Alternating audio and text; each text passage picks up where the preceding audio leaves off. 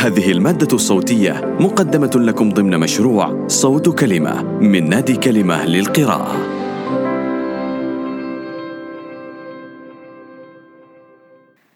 طائر مهاجر. قصة قصيرة للكاتبة إليف شفق.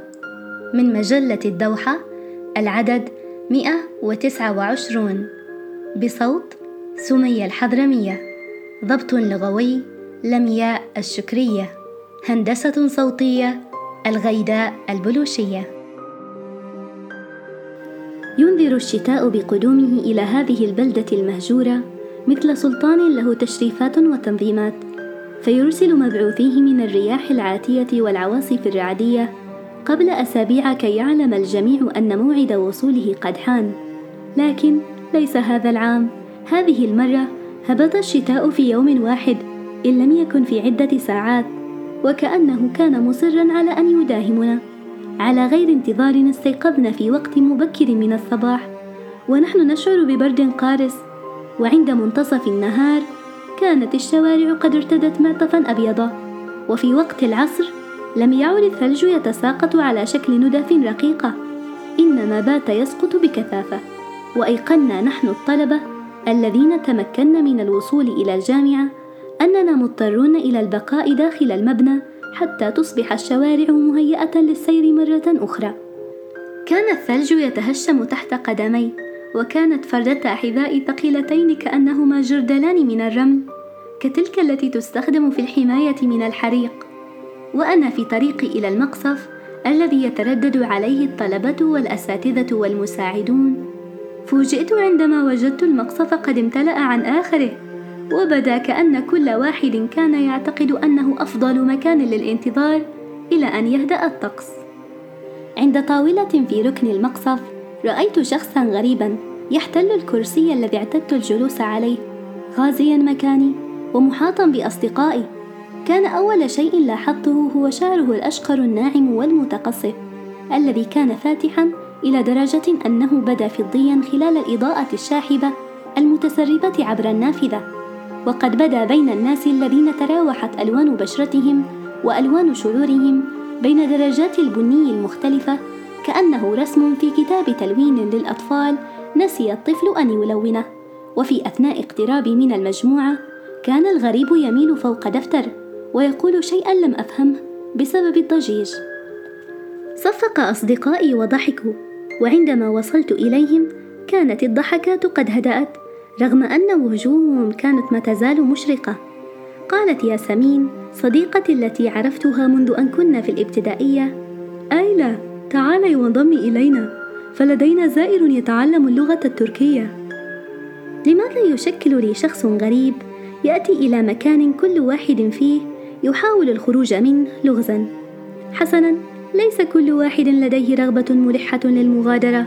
لكن على الأقل أنا فجامعتنا ليست بهذه الروعة ولن يزعم حتى عميد الجامعة غير ذلك ولا يمكنني أن أمنع نفسي من التفكير بأنني أضيع وقتي هنا بينما تنتظرني حياتي الحقيقية في مكان آخر أخذ أصدقائي يضحكون بصوت خافت عندما استدار الغريب نحوي وقال بلكنة لافتة للنظر مرحبا اسمي جيراد وأنت ما اسمك؟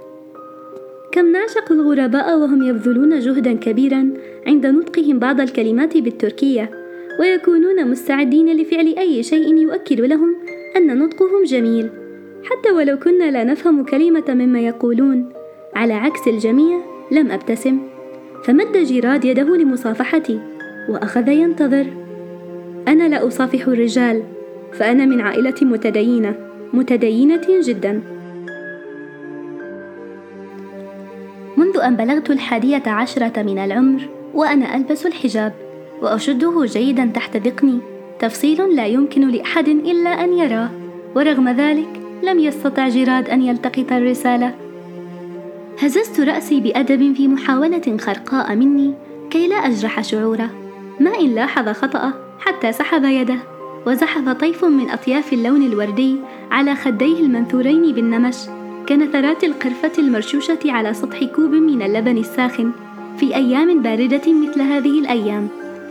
لم أشاهد في حياتي من قبل رجلا يحمر وجهه خجلا وهذا الضعف قربه مني أكثر من أي شيء آخر. وكي أعوضه عن الإهانة التي سببتها له ابتسمت له وعرفته باسمي. آيلا وردد اسمي بصوت حذر. آيلا جلست مع باقي المجموعة على الطرف. وأنا أرمق جيراد بنظرة جانبية. كان كل شيء فيه فاتح اللون بشرته ومفاصل أصابعه وعيناه الرماديتان الخضراوان المنقطتان بمسحة من اللون الكهرماني. إنه ببساطة فاتح جدا بالنسبة إلى هذا الجزء من العالم. والغريب أنه يثير في نفسي رغبة داخلية لحمايته رغم أنني لا أستطيع أن أحدد من أي شيء أو من من. عندما كنت طفلة قررت والدتي أن تبهجني بعد أن خضعت لعملية استئصال اللوزتين فأهدتني كتكوتا خرج لتوه من البيضة. قضيت اليوم كله وأنا أمسك هذا المخلوق الرقيق بين كفي ولم أتحرك من شدة خوفي عليه وكنت أستمع إلى خفقات قلبه الرقيقة وهي تدق بين أضلعه. عشت في خوف شديد عليه من احتمال أن تأكله قطة أو يجلس عليه أحد. كنت شديدة الخوف عليه إلى درجة أنهم اضطروا في النهاية إلى أخذه مني. وهذا الرجل الغريب الأشقر يذكرني بذاك الكتكوت الأصفر. أريد أن أطبق يدي حوله دون أن ألمسه كي أكون واثقة فقط من أنه في أمان. في اليوم التالي وبعد أن ذاب الثلج وتلطخ بالطين قابلت ياسمين بعد المحاضرة الأولى. أخذت تعبر لي عن مشاعر الريبة التي تنتابها عندما تقابل أشخاصا لا تعرف أسماء عائلاتهم ولا أصلهم وفصلهم. قائلة يا ترى ما السبب الحقيقي وراء وجود هذا الرجل الهولندي هنا؟ فأجبتها لقد أخبرنا أنه حصل على منحة تبادل الطلبة في إطار برنامج يدعمه الاتحاد الأوروبي. فأجابت ياسمين بصوت فيه نبرة احتجاج. نعم بالطبع ولكن إذا كان الاتحاد الأوروبي لا يريد لتركيا أن تنضم إليه فلماذا يرسل طلبته إلينا؟ ألست تبالغين؟ لكنها تجاهلت اعتراضي وقالت مكملة حديثها ألم يخطر في بالك أبدا أن يكون من المبشرين بالديانة المسيحية؟ جفلت برهة ثم قلت هل تعتقدين ذلك؟ هزت رأسها بالإيجاب وشعور بالغضب يتملكها مرة أخرى راودني الشعور الطفولي ذاته بالهلع من عدم قدرتي على حماية الضعيف وأنا أحاول أن أقول شيئا للدفاع عنه من الواضح أنه يحب اللغات وسيصبح مختصا في علم اللغويات لكن ياسمين حكت أنفها في حركة تدل على عدم اقتناعها ولماذا لا يكون جاسوسا؟ فقلت معترضة وماذا سيفعل جاسوس في هذه البلدة؟ ردت ياسمين وما يدريك؟ ثم أخذت ترددها لنفسها في قناعة تامة وما يدريك؟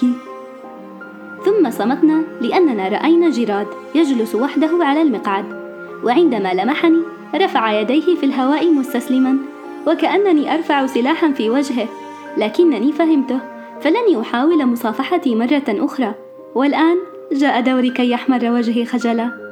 بالتدريج بدأنا أنا وجيراد الحديث كي يتعرف أحدنا بالآخر وبدأت أتشوق إلى رؤيته مرة أخرى كل صباح وحذرتني ياسمين التي كانت كالصقر لها عينان حادتان وطبيعة لا تقل شراسة عنه قائلة ماذا تفعلين يا آيلا؟ هل فقدت عقلك؟ إنه صديقي وعقلك هو الوسخ لكنه رجل ورجل غير مسلم يمكنك التخلي عنه ستصبح سيرتك على كل لسان. وماذا عن والدك؟ لم تكن في حاجة إلى أن تكمل جملتها. تستطيع أن تتركها كما هي. وكأنها سكاكر تعرضت للذباب ولا أحد يريد أن يأكلها. قلت لها بحزم لا شيء يدعو للخوف إنني أعرف نفسي. رفعت ياسمين كتفيها ثم خفضتهما. في حركة تريد أن تقول من خلالها بوضوح أنها في حال تورطت معه في يوم من الأيام فلن تكون إلى جانبي. في وقت لاحق من الفصل الدراسي عندما أصبحت صداقتنا متينة طلب مني جيراد أن أعده بأن أصحح له أخطاؤه في اللغة التركية فقال لا تجامليني وإلا كيف سأحسن لغتي؟ تحت بشرته الحساسة ووجهه الخجول كان يخفي ثقة غريبة بنفسه مثل مدينة تحت الأرض داخل مدينة. ذات مرة في استراحة الغداء أخذنا نتذكر بحماس أول يوم التقينا فيه. كانت أسابيع قد مضت على مشهد الثلج والبرد والكانتين. أخبرته كيف بدا لي شعره الفضي في أول مرة رأيته فيها كالزبد الفضي للأمواج الهائجة على بحر من الأجساد السوداء. فقال وهو يضحك إنه ورث شعره عن والدته بالإضافة إلى أسنانه البشعة ونظره الضعيف. وعاطفته المفرطة التي لا شفاء منها. ثم أضاف عندما رأيتك في المرة الأولى ظننت خطأ أنك من الناس ذوي النفوس الغاضبة. ولماذا أعتقدت ذلك؟ كنت عابسة جدا والناس العابسون يخيفونني. هزتني كلماته غير المتوقعة والصادقة حتى النخاع.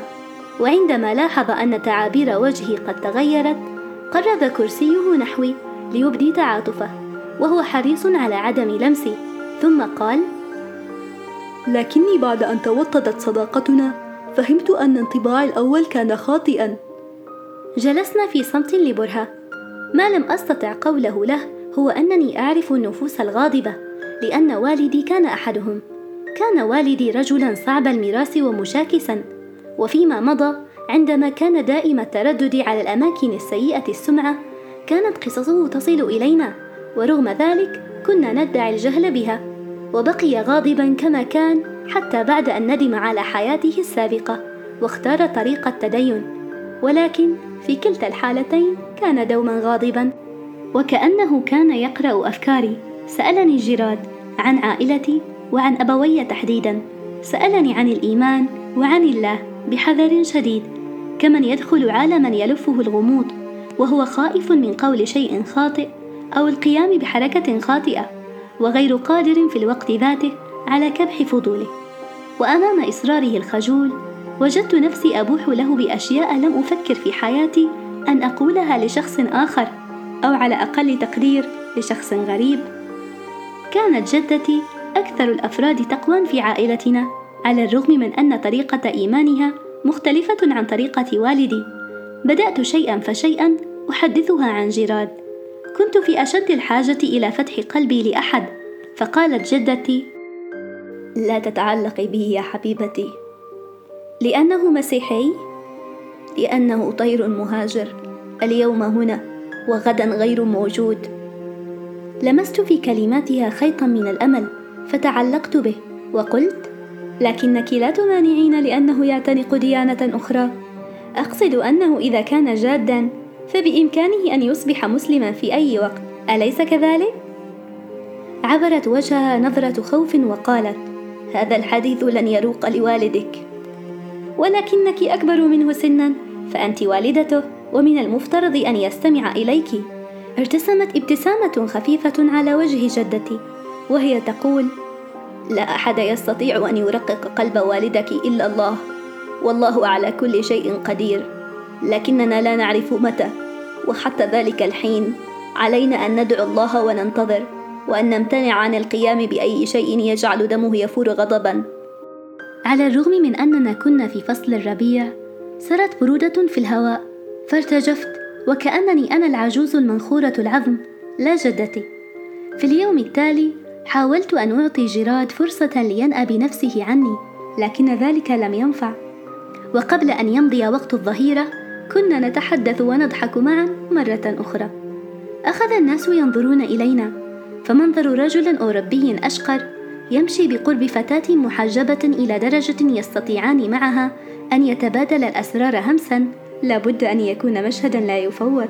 في أثناء الليل في غرفة النوم التي نتقاسمها أنا وأختي فاطمة أمضي الليل وأنا أفكر جاهدة في أسباب تمنعني من حب جيراد وأتساءل في حال حدث أن تزوجنا كيف سيكون شكل أولادنا يا ترى؟ هل سيرثون لون عيني السوداوين؟ أو شعره الأشقر؟ ربما سنعيش في هولندا والأفضل أن نسكن في حي يكتظ فيه المسلمون بالطبع حينئذ سيكون جيراد قد أصبح مسلما وسيكون عليه تغيير اسمه. كانت أختي فاطمة التي لابد أنها قرأت مدوناتي قد عرفت بالقصة. سيقتلك والدي. مزقت كل الأوراق التي دونت فيها اسمه. دمرت الهدايا التي قدمها لي هدايا صغيرة تافهة. وكل الملاحظات والأحرف والرسومات التي دونها بخط يده الدقيق. وكل نقطة فوق اليو أو الأو ملأها بالحبر. واكتشفت أنه من الممكن محو أشهر في غضون ساعة. عزم جيراد على قضاء إجازة عيد الفصح في بلده ففي الشتاء الماضي لم يشعر بالعيد لأنه لم يجد حوله أي مظهر من مظاهر الاحتفال بعيد الميلاد. أخبرني عن تقاليد عيد الفصح وعن الشوكولاتة والبيض التي يقدمها الأرنب البري الهولندي. ومع ذلك تجنب أي حديث عن نبيه أو عن كتابه المقدس.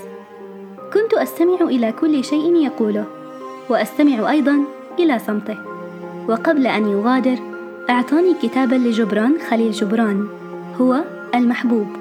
وقال لي لدي منه نسخة مماثلة وإذا قرأنا الكتاب ذاته في الوقت ذاته فسنتواصل وعندما نلتقي مرة أخرى سنتحدث عن التجربة. لم أكن قد بلغت السابعة من عمري عندما بدد والدي كل أموالنا على فتاة ليل وقام حراسها بضربه في الملهى الليلي.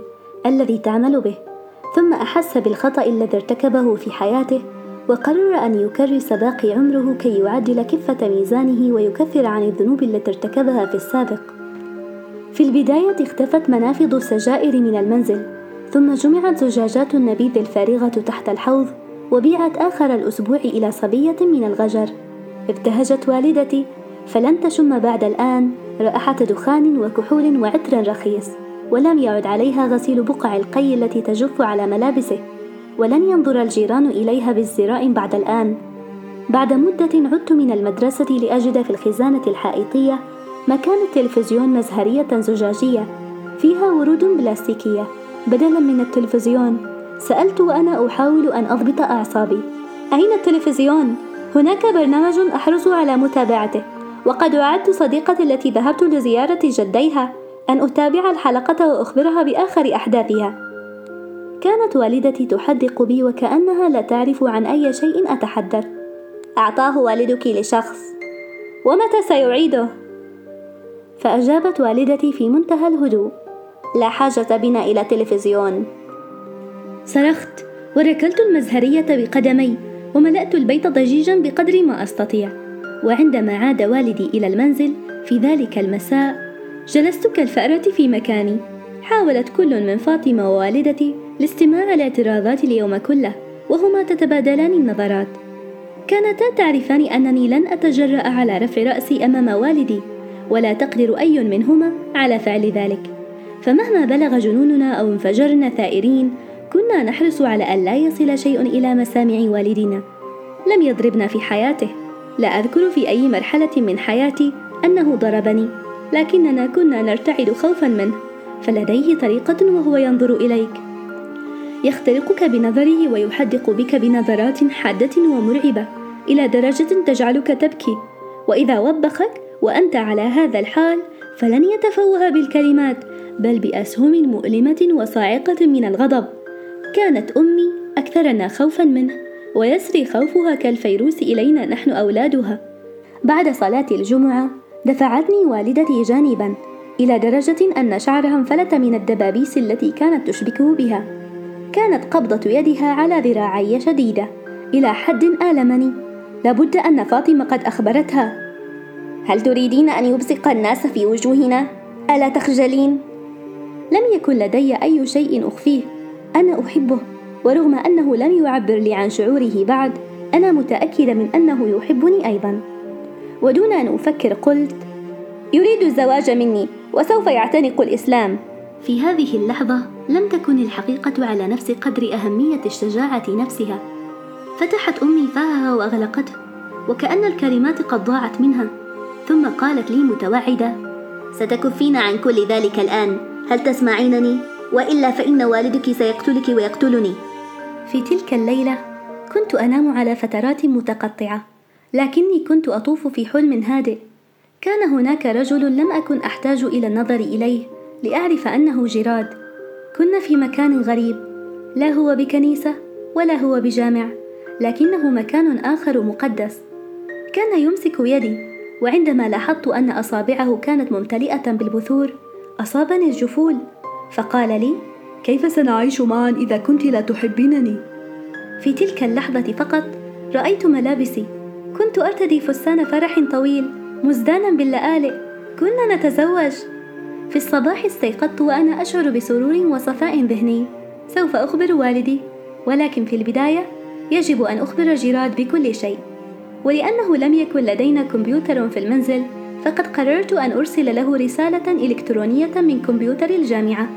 ولأنه ليس لدي خبرة مع الشباب لم أكن أعرف ماذا سأقول له. بعد تردد طويل أخبرته أنني أحبه وأنني أعتقد أنه يحبني أيضا وأنه عندما يعود عليه أن يعلن إسلامه وأنه على الرغم من أنه قد يجد ذلك مخيفا سيكون سعيدا في هذا العالم وربما في العالم الآخر.